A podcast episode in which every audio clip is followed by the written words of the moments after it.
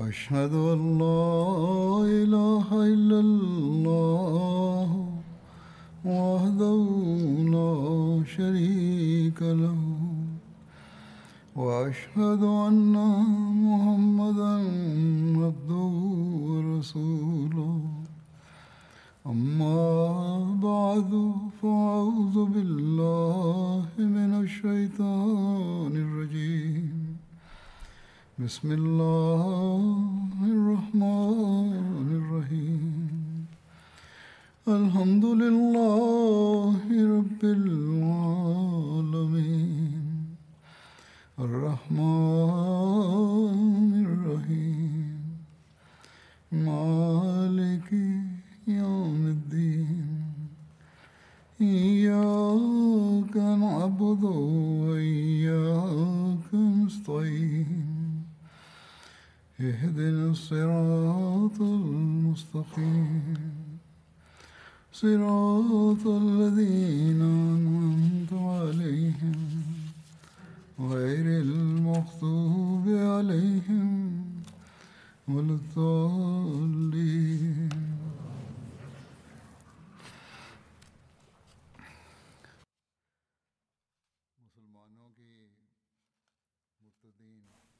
كنا بصدد ذكر مهمات المسلمين ضد المرتدين المتمردين.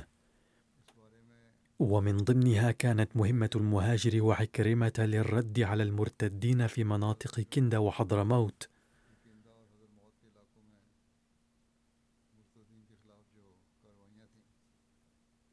وقد ورد عنها مزيدا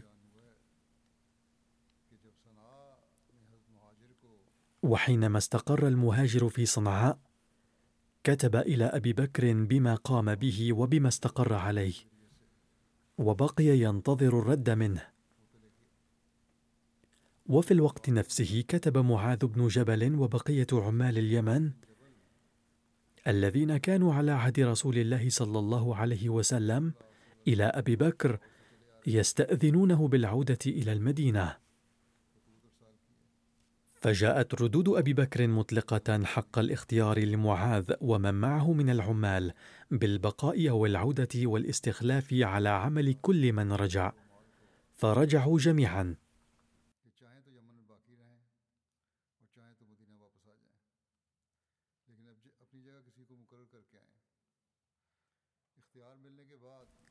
وأما المهاجر فقد تلقى الأمر بالتوجه لملاقاة عكرمة. وأن يسيرا معا إلى حضرموت لمعاونة زياد بن لبيد وإقراره على ما هو عليه وأمره أن يأذن لمن معه من الذين قاتلوا بين مكة واليمن في العودة.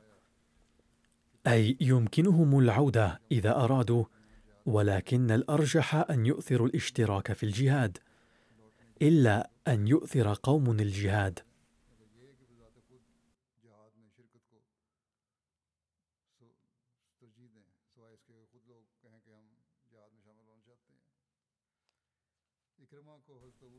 تلقى عكرمة كتاب أبي بكر يأمره فيه بالتوجه إلى المهاجر بن أبي أمية القادم من صنعاء ثم يسير معا إلى قبيلة كندة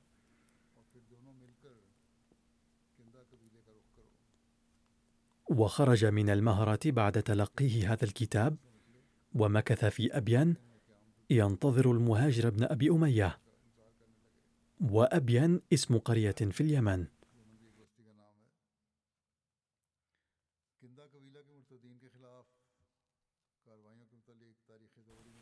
وورد في تاريخ الطبري عن المهمات ضد المرتدين من قبيلة كندة وقبل ردتهم حين أسلم أهل كندة وأسلم أهل بلاد حضرموت كلهم أمر رسول الله صلى الله عليه وسلم بما يوضع من الصدقات أن يوضع من بعض صدقات حضرموت في كندة ويوضع بعض صدقات كندة في حضرموت.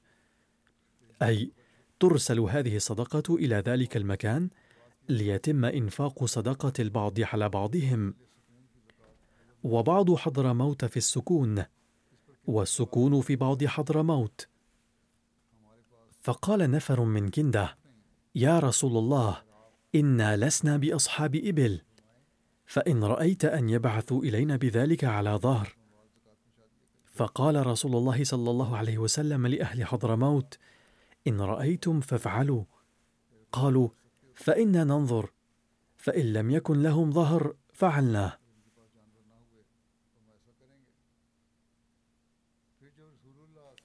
فلما توفي رسول الله صلى الله عليه وسلم وجاء ذلك الوقت دعا زياد الناس إلى ذلك فحضروه. فقالت بنو وليعة أي أهل كنده أبلغونا أموال صدقة. كما وعدتم رسول الله صلى الله عليه وسلم. فقالوا إن لكم ظهرا فهلموا فاحتملوا أموال الزكاة. فأبى الحضرميون إيصال أموال الزكاة ولج الكنديون فرجعوا إلى دارهم متذبذبين وقدموا رجلا وأخروا أخرى. وأمسك عنهم زياد انتظارا للمهاجر أي لم يقم بايه مهمة ضد مانع الزكاة هؤلاء. وانتظر حتى يقدم المهاجر.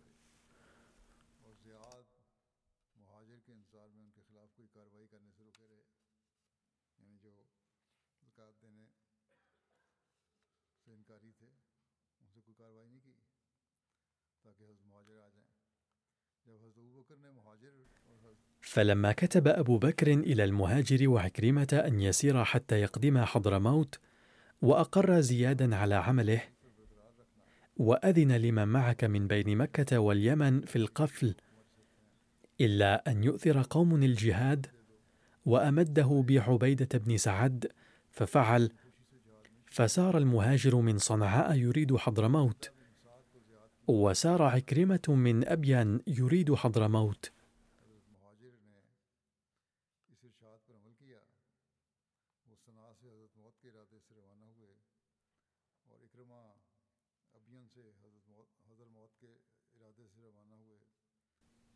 فالتقيا بمأرب ثم فوزا من صحراء صهيد حتى اقتحما حضرموت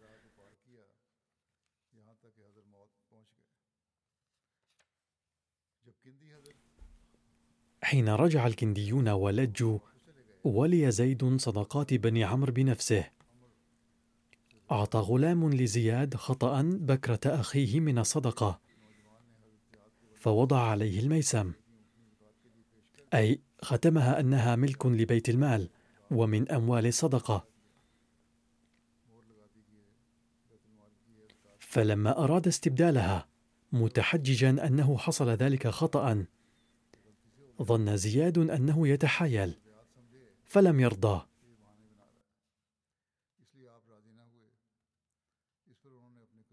فنادى الغلام أهل قبيلته واستنصر أبا صميط. فأقبل أبو الصميت وطلب من زياد استبدال بكرته. إلا أن زيادا أصر على موقفه فغضب أبو الصميت وأطلق عقالا للبكرة. فاعتقل زياد أبا الصميت وأصحابه. وتصايحوا وتنادوا. فجاء بنو معاوية لمساعدة أبي الصميت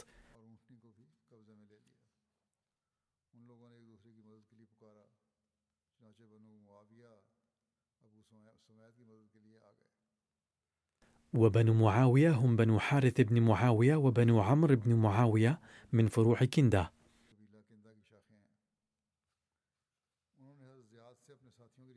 وطلبوا زيادا بالإفراج عن رفاقهم لكن زيادا رفض الإفراج عن الأسرى حتى يتم تفريقهم. وقال لهم إذا تفرقتم من هنا فسأنظر في الموضوع وعندما لم يتفرق هؤلاء هاجمهم زياد وقتل الكثير من رجالهم وهرب بعضهم من هناك. فلما عاد زياد أطلق سراح أسراهم. لكنهم عادوا يستعدون للحرب بعد رجوعهم. فتحصن بنو عمرو بنو حارث وأشعث بن قيس والصمت بن أسود في حصونهم. ورفضوا دفع الزكاة وارتدوا. فجمع زياد جيشا وهاجم بني عمرو وقتل الكثيرين من رجالهم وفر من كان بإمكانه الفرار. وأسر زياد عددا كبيرا منهم وأرسلهم إلى المدينة المنورة. وفي الطريق هاجم الناس من بني الأشعث وبني حارث وحرروا أسراهم من المسلمين. بعد هذه الحادثة انضم إليهم عديد من قبائل المناطق المجاورة. واعلنوا هم الآخرون الردة. وإثر ذلك كتب زياد رسالة إلى المهاجر طلبا للمساعدة. استخلف المهاجر حكرمة وهاجم كندة مع أصحابه. هرب أهل كندة وتحصنوا في إحدى حصونهم المسماة النجير. وهو كان حصن باليمن على مقربة من حضرموت. وكانت هناك ثلاث طرق لهذا الحصن. نزل زياد في طريق منها وعسكر مهاجر في الآخر وظل الطريق الثالث في حوزة كنده حتى وصل عكرمة واحتل هذا الطريق. كان جيش زياد والمهاجر رضي الله عنهما مؤلفا من خمسة آلاف من المهاجرين وأنصار الصحابة وأفراد القبائل الأخرى. وعندما رأى الأعداء المحصورون في حصن نجير أن المسلمون يتلقون مساعدات متواصلة استولى عليهم الخوف. فلم يلبث زعيمهم أشعث أن أتى إلى عكرمة طالبا منه الأمان. فأتى عكرمة بأشعث إلى المهاجر فطلب منه أشعث الأمان لنفسه ولتسعة آخرين معه على أن يفتح باب الحصن للمسلمين. فقبل المهاجر عرضه. وعندما كتب أشعث أسماء تسعة أشخاص معه نسي كتابه اسمه هو عجلة وخوفا. ثم أتي بالكتاب إلى المهاجر فختم عليه. ثم رجع أشعث وفتح باب الحصن فدخله المسلمون فقاتلهم أهل الحصن. فقتل من الكنديين سبعمائة رجل وسبيت ألف امرأة.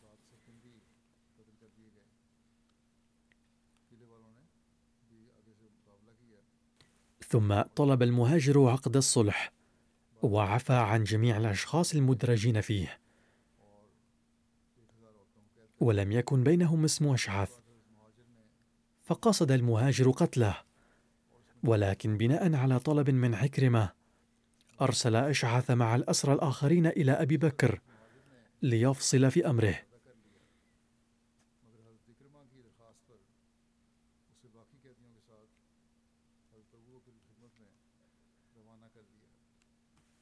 فلما أتى المسلمون أبا بكر ببشرى النصر وبالأسرى دعا أشعث وقال له لقد خدعك بنو وليعة وما كان لك أن تخدعهم ولا يرونك أهلا لذلك فأهلكوا أنفسهم وإياك أيضا ألا تخشى أن يصيبك جزء من دعاء رسول الله صلى الله عليه وسلم؟ كان النبي صلى الله عليه وسلم لعن أربعة من زعماء بني كندة الذين أتوه مع أشعث وأسلموا ثم ارتدوا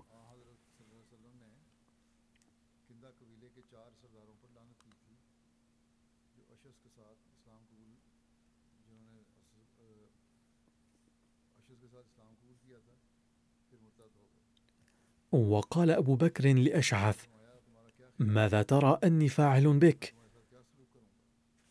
قال لا عارف.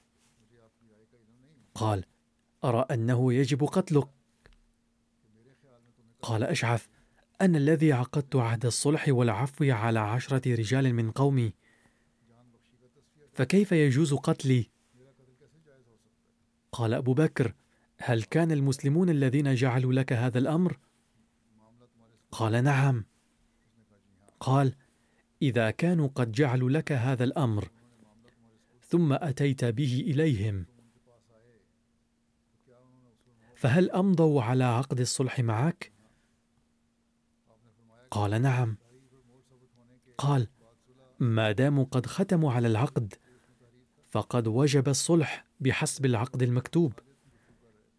وقد كنت تتحدث عن الصلح فقط قبل ذلك. فخشي أشعث القتل فقال إذا كنت تتوقع مني الخير فأطلق سراح هؤلاء الأسرى. واغفر لي أخطائي واقبل إسلامي وافعل بي ما تفعل بالناس مثلي. وارجع إلي زوجتي. ورد أنه قبل هذا الحادث أن أشعث جاء مرة إلى رسول الله صلى الله عليه وسلم وطلب يد أخت أبي بكر أم فروة بنت أبي قحافة. وكان أبو قحافة زوج منه ابنته هذه وأجل زفافها حتى يعود أشعث ثانية. وقال أحد الكتاب أن أم فروة هي بنت أبي بكر. على كل حال لما توفي النبي صلى الله عليه وسلم ارتد أشعث وتمرد فخاف أن لا تزف إليه زوجته. فقال لأبي بكر ستجدني لدين الله من أفضل الناس في منطقتي. فعفى عنه أبو بكر وقبل إسلامه وأرجع له أهله. وقال له اذهب ولتصلني عنك أخبار سارة. كما أطلق أبو بكر سراح جميع الأسرى فرجعوا جميعا إلى مناطقهم. وفي رواية لم يجرؤ أشعث على العودة إلى قبيلته بسبب مخالفته لعهده مع قومه. وأقام مع أم فروة في المدينة بعد إطلاق سراحه.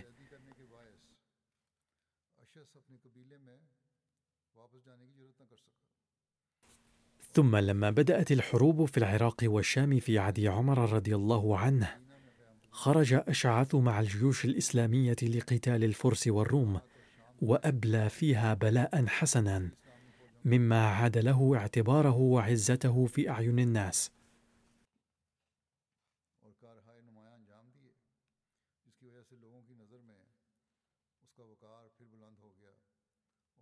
باختصار أقام المهاجر وعكرمة بحضرموت بين كندة حتى ساد الأمن والاستقرار تماما وقامت الدولة الإسلامية على أسس متينة.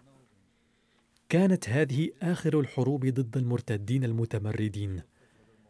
وبعدها قضي على الثورة في بلاد العرب وخضعت كل القبائل للدولة الإسلامية وعمل المهاجر لتوطيد الأمن والسلام في هذه الأرجاء وللقضاء على أسباب التمرد والبغي فيها قضاء تاما بنفس الصرامة والشدة التي عمل بها في اليمن من قبل.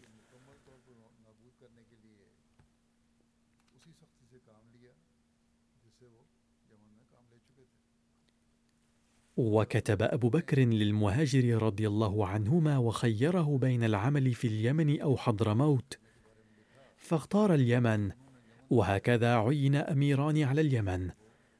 وكتب أبو بكر رضي الله عنه لعماله الذين كانوا يقومون بالقضاء على المرتدين المتمردين.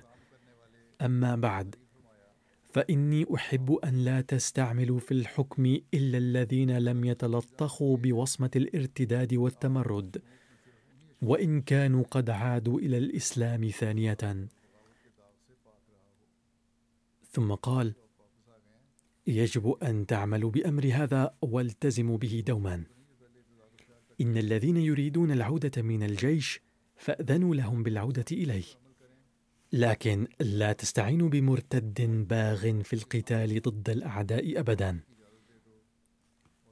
عند ذكر حروب أبي بكر هذه يقول معظم الكتاب وخاصة كتاب السير في هذا العصر عموما إنها كلها كانت جهادا شنه ضد المتنبئين الكاذبين وأبادهم بقوة السيف لأن هذا كان عقابهم في الشرع.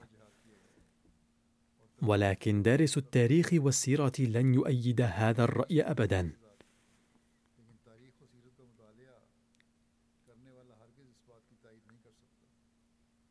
وكما ذكرت من قبل على ضوء الأحاديث المباركة فإن القرآن الكريم وسنة النبي صلى الله عليه وسلم يؤكدان أن النبي صلى الله عليه وسلم لم يتخذ أي إجراء ضد المتنبئين لمجرد ادعائهم النبوة. كما لم تكن المهمات الحربية التي خاضها أبو بكر رضي الله عنه لمجرد هدف القضاء على المتنبئين الكاذبين وإنما كان سببها تمرد هؤلاء البغاة الطغاة. فلماذا حارب الصحابة مدعي النبوة؟ قال حضرة المصلح الموعود رضي الله عنه موضحا هذا الأمر. تصريح الشيخ المودود بأن الصحابة قاتلوا كل من ادعى النبوة بعد النبي صلى الله عليه وسلم هو ضد أقوال الصحابة. على الشيخ المودودي أن يتذكر. قال ذلك في حياة المودودي. أن الذين تنبأوا بعد الرسول الكريم صلى الله عليه وسلم وقاتل معهم الصحابة كانوا كلهم ممن تمردوا على الحكم الإسلامي وأعلنوا الحرب على الحكم الإسلامي. يدعي المودودي أنه قرأ كثيرا الأدب الإسلامي. ليته كان قرأ التاريخ الإسلامي قبل إبداء رأيه في هذا الأمر حتى يعرف أن مسيلمة الكذاب والأسود العنسي وسجاح بنت حارث وطليحة بن خويلد الأسدي جميعهم كانوا ممن رفضوا الانصياع للحكومة في المدينة. وأعلنوا عن حكومات مستقلة في مناطقهم.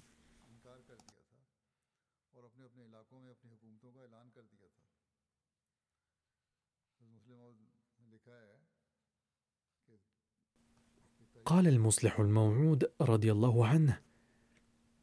لو كان المودودي تحمل عناء قراءة تاريخ ابن خلدون لتبين له أن رأيه خاطئ. فلقد وردت هناك العبارة التالية. قد جاء الخبر بارتداد العرب عامة وخاصة إلا قريشا وثقيفا. واستغلظ أمر مسيلمة واجتمع على طليحة عوام طيء وأسد.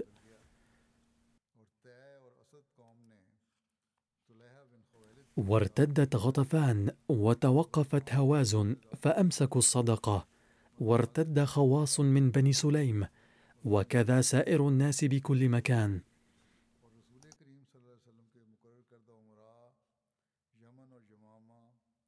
وقدمت رسل النبي من اليمن واليمامة وبني أسد ومن الأمراء من كل مكان بانتقاد العرب عامة أو خاصة وحاربهم بالكتب والرسل.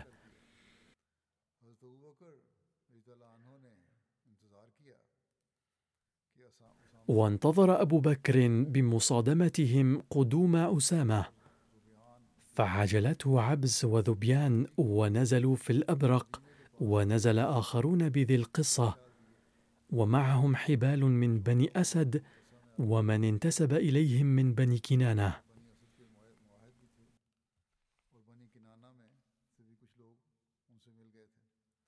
وبعثوا وفدا إلى أبي بكر نزلوا على وجوه من الناس يطلبون الاقتصار على الصلاة دون الزكاة فأبى أبو بكر من ذلك.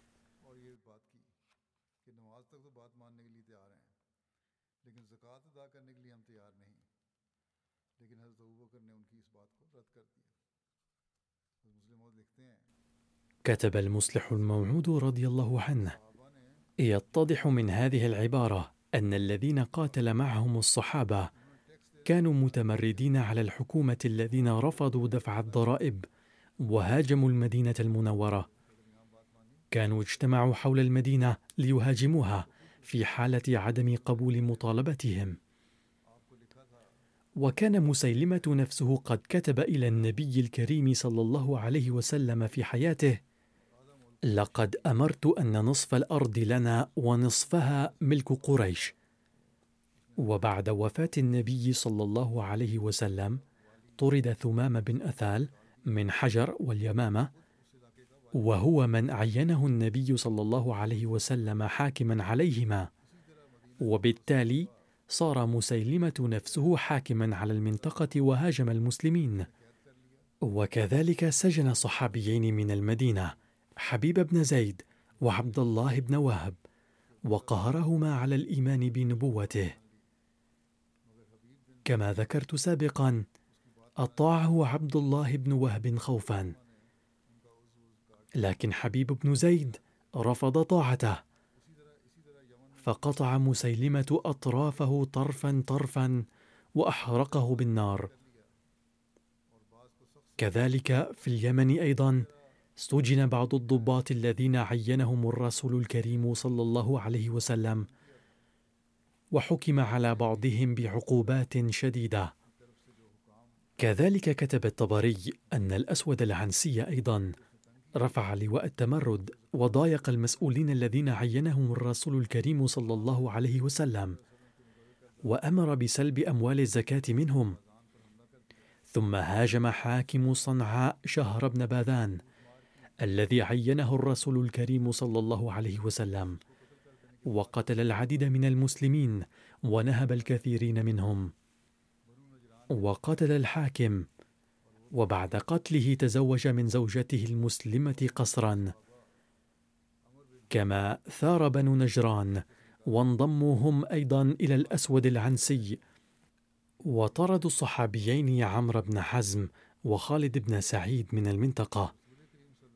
يتضح من هذه الوقائع أن المدعين بالنبوة لم يواجهوا لأنهم زعموا أنهم أنبياء من أمة الرسول الكريم صلى الله عليه وسلم وكانوا مدعين لنشر دين الرسول الكريم صلى الله عليه وسلم. بل حاربهم الصحابة لأنهم كانوا يلغون الشريعة الإسلامية ويصدرون قوانينهم الخاصة ويطالبون بالحكم في منطقتهم. ولا يطالبون فقط بحكومة المنطقة ولكنهم قتلوا الصحابة وغزوا البلاد الإسلامية وتمردوا على الحكومة القائمة وأعلنوا استقلالهم وانفصالهم. وفي مواجهة هذه الحوادث إن قال المودودي إن جميع أصحاب الرسول صلى الله عليه وسلم واجهوا مدعي النبوة كلهم. فإذا لم تكن هذه كذبة فماذا إذن؟ إذا قال قائل إن الصحابة كانوا يبررون قتل البشر فهل يكون ذلك صحيحا لمجرد أن مسيلمة الكذاب أيضا كان انسانا؟ وأن أسود العنسي كان أيضا انسانا؟ قال حضرته الذين يقدمون تاريخ الإسلام مشوها لا يخدمون الإسلام قط فإذا كانوا يتوخون خدمة الإسلام فليعطوا الأولوية للصدق وليمتنعوا عن تحريف الأحداث وتشويهها.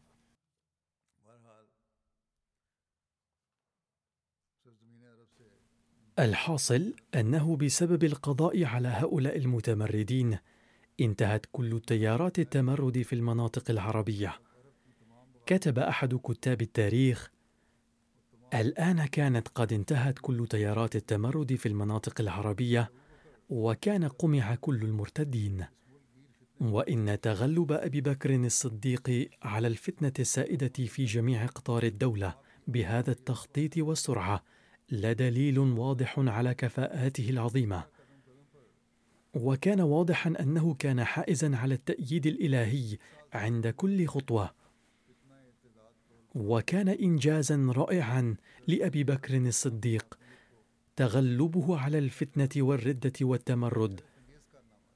وإعادة إرساء حكم الإسلام في الجزيرة العربية في أقل من عام.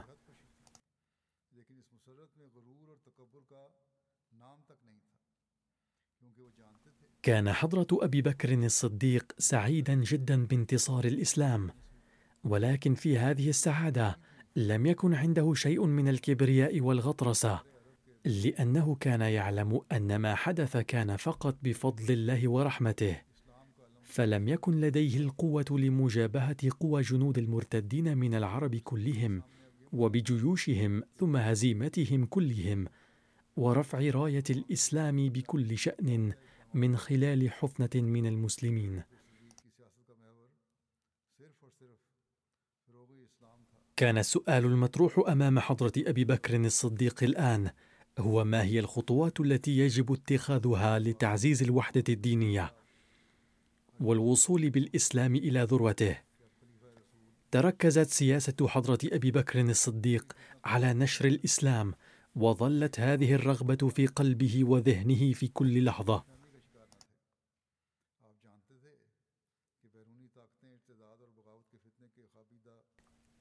بعد القضاء على الثوار المرتدين اقتنع الجميع أنه لا يمكن لأي متمرد فتان أن يثبت أمام خليفة الرسول.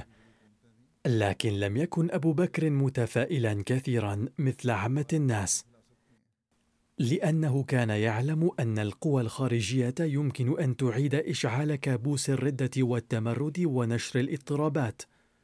من أجل تجنب التمرد المتوقع للقبائل العربية كان من المناسب تحويل انتباه القبائل العربية إلى إيران وسوريا حتى لا تتاح لهم الفرصة لإثارة المشاكل ضد الحكومة.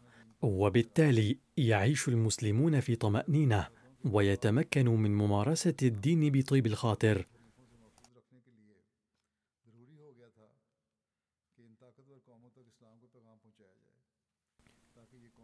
لذلك من أجل الدفاع عن حدود الجزيرة العربية وحماية الدولة الإسلامية من أقوى منافسيها كان من الضروري نقل رسالة الإسلام إلى هذه الدول القوية حتى يتمكنوا من عيش حياتهم في سلام وأمن من خلال قبول أو فهم الكونية لرسالة الإسلام. ويمكن للاخرين أيضا أن يتحرروا من قيودهم ويمارسوا شعائرهم الدينية بحرية وبسلام وأمان.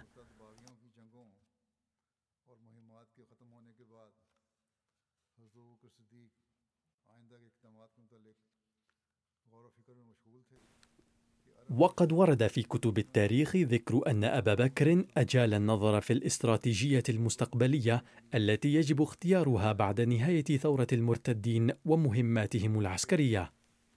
وكان يفكر في الخطوات والإجراءات التي يجب اتخاذها للحماية الدائمة من سلطنة الفرس والروم المعادية القديمة للعرب والإسلام. لما كانت هاتين السلطنتين تريدان الغلبة على العرب في حياة رسول الله صلى الله عليه وسلم أيضا. لذا كانت الحكومتين المذكورتين وراء إشعال نار ارتداد كثير من المناطق والقبائل وتمردها في المدينة من قبل كثير من المناطق والقبائل بعد وفاة النبي صلى الله عليه وسلم. وبدأت جيوش هرقل وجيوش الفرس بالإجتماع في العراق مغتنمة هذه الفرصة. لذا لم يكن ممكنا لأبي بكر الذي كان قد أرسل سلفا أول جيش إسلامي تحت إمرة أسامة لمواجهة الرومان أن يغفل عن تلك القوى المستبدة والظالمة.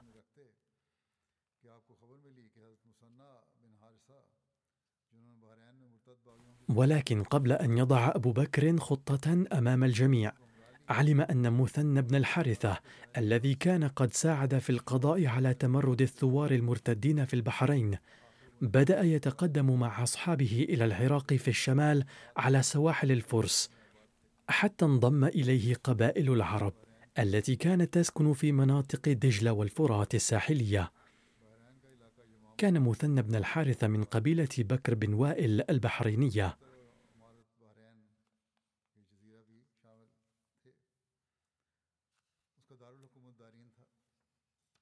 إن منطقة البحرين كانت تقع بين اليمامة وخليج فارس وتتضمن منطقة قطر والإمارات والبحرين الحالية وكانت عاصمتها دارين. على أي حال كان المثنى بن الحارثة كان قاتل سابقا مع العلاء بن الحضرمي ضد المتمردين وكان قائد الذين ثبتوا على الإسلام في البحرين والمناطق المجاورة لها والذين اشتركوا مع الجيش الإسلامي في الحروب ضد المتمردين.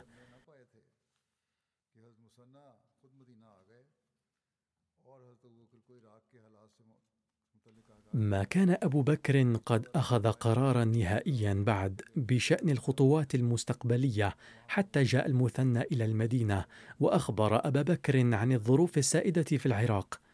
وقال بأن القبائل العربية التي استقرت بدلتا النهرين إن دهاقين الفرس يستولون على غلتها ورأى أن من الواجب على المسلمين أن يقوموا بتأمين العرب من أهلها بإرسال الجيش الإسلامي.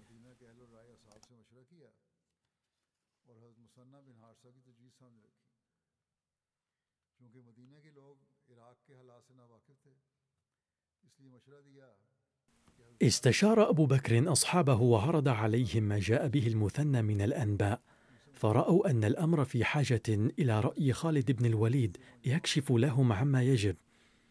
وكان خالد باليمامة. استدعاه أبو بكر على عجل فحضر ولم يتردد خالد حين عرف ما جاء المثنى به عن الإشارة إلى ما قد يترتب من النتائج على مقاومة الفرس لجيش ابن حارثة. فقد يدعوهم انتصارهم إلى التفكير في استرداد نفوذهم في البحرين وما جاورها. وفي هذه الحالة ستواجه الحكومة الإسلامية خطرا محدقا. فقال لا بد تفاديا لهذا الخطر أن يرسل إلى هناك جيش تحت إمرة مثنى بغية إكراه الفرس على التقهقر أكثر بدلا من أن يستردوا نفوذهم في حدود بلاد عربية حتى لا يواجه العرب الخطر من قبلهم في المستقبل.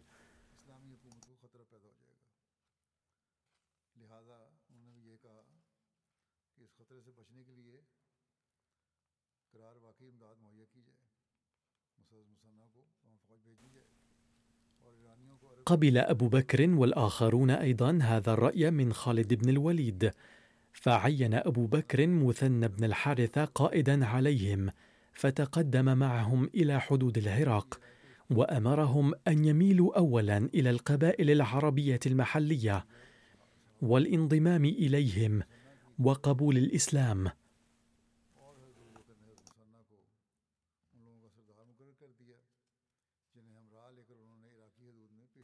وقال أيضا أن جيشا سيرسل من المدينة عونا له حتى يتمكن بالمزيد من التقدم مدعوما بهذا الجيش.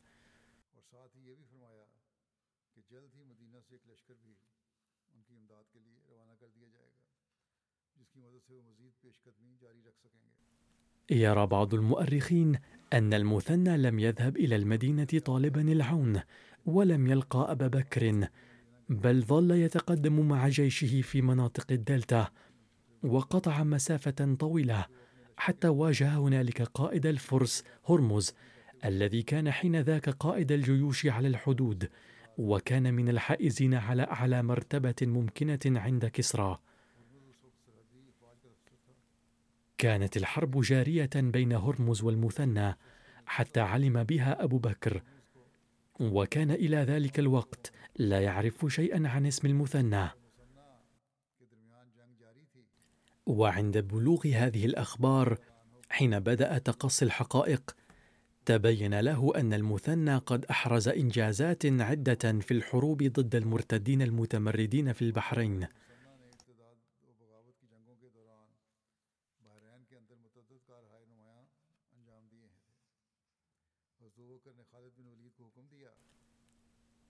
فأمر سيدنا أبو بكر خالد بن الوليد أن يسير مع الجيش إلى العراق لمساعدة المثنى وبعد الانتصار على هرمز يتوجه إلى الحيرة. وهي مدينة على مسافة ثلاثة أميال من الكوفة.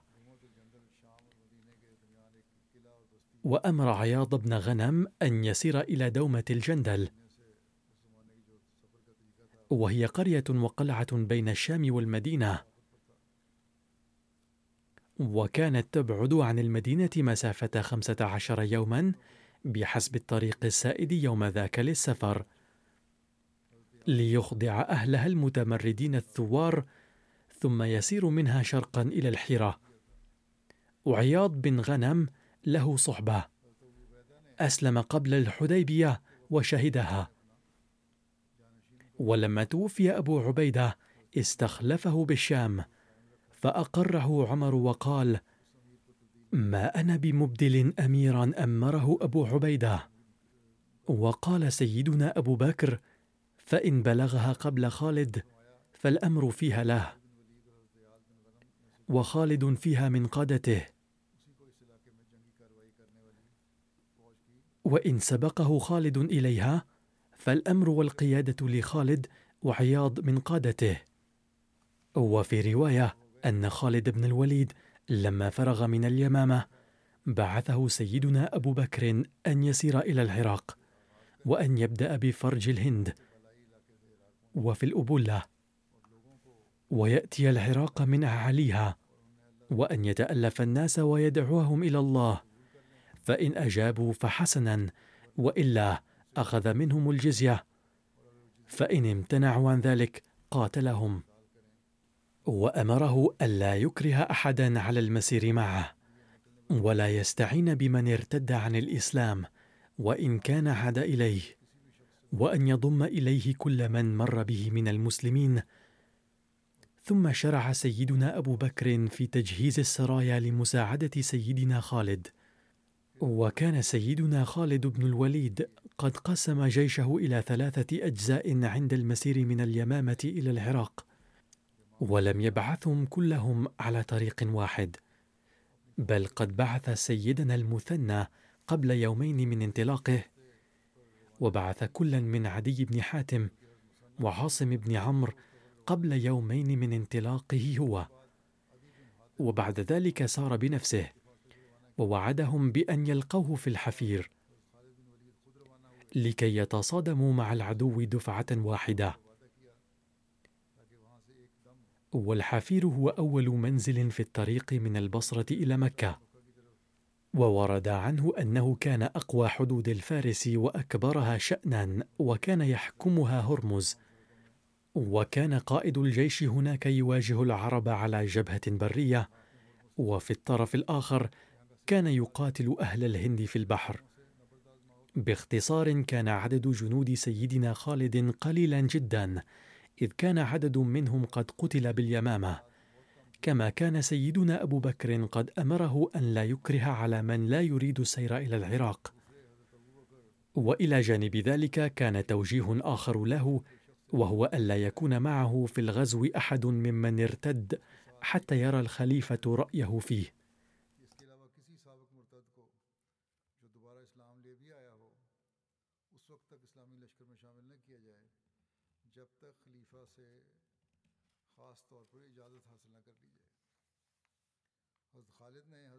وطلب سيدنا خالد إلى سيدنا أبي بكر المدد فأمده برجل واحد فقط هو القعقاع بن عمرو. وعجب قوم وقالوا أتمد رجلا قد ارفض عنه جنوده برجل؟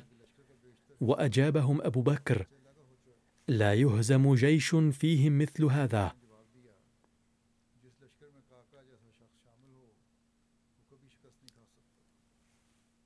ثم بعث كتابا بيد القعقاع إلى خالد. كتب فيه أن يرغب في الانضمام إلى جيشه من ثبتوا على الإسلام بعد وفاة النبي صلى الله عليه وسلم وشاركوا في المعارك ضد المرتدين. فبعد استلام هذه الرسالة بدأ سيدنا خالد يرتب جنده.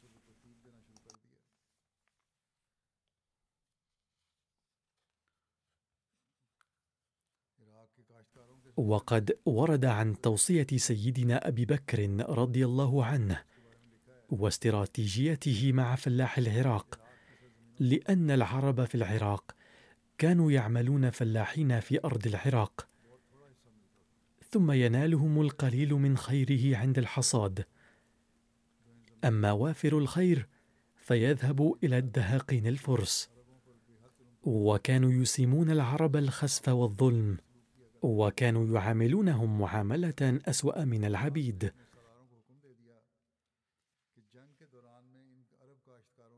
فأصدر سيدنا أبو بكر أوامره إلى قادته بالعراق. ألا ينالوا هؤلاء العرب الفلاحين بسوء؟ لا يقتلون منهم أحدا ولا يأخذون منهم اسرى ولا يسيئون إليهم في أمر يتصل بهم.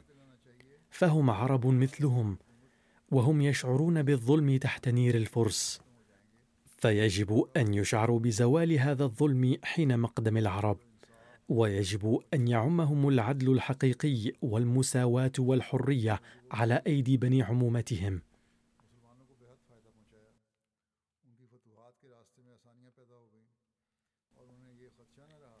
وهذه الاستراتيجية لسيدنا أبي بكر رضي الله عنه أفادت المسلمين كثيرا. حيث تيسرت لهم السبل إلى الفتوح ولم يبق عندهم خطرا أن يهاجموا من الخلف فتسد طريقهم. ونزل خالد بن الوليد النباج وهو موضع بين البصرة واليمامة والمثنى معسكر بخفان وهو موضع قرب الكوفة.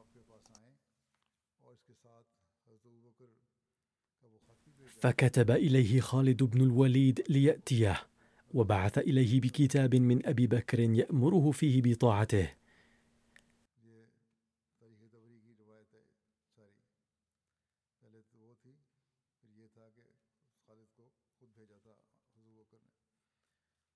هذه الرواية كلها من تاريخ الطبري.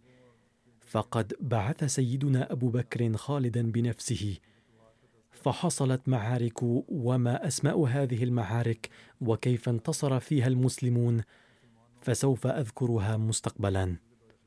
أي الحروب التي خاضها المسلمون ضد الفرس في عهد سيدنا أبي بكر في مناطق العراق وانتصاراتهم فيها سأتناول ذكرها في المستقبل إن شاء الله.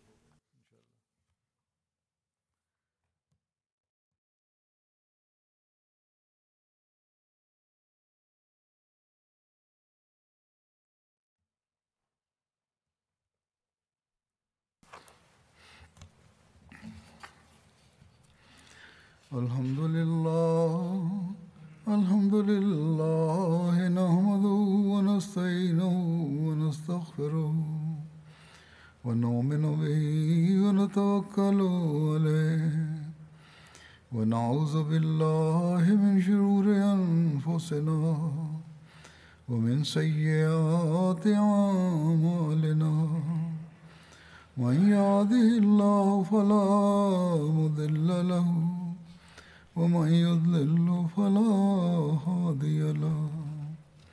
ونشهد أن لا إله إلا الله.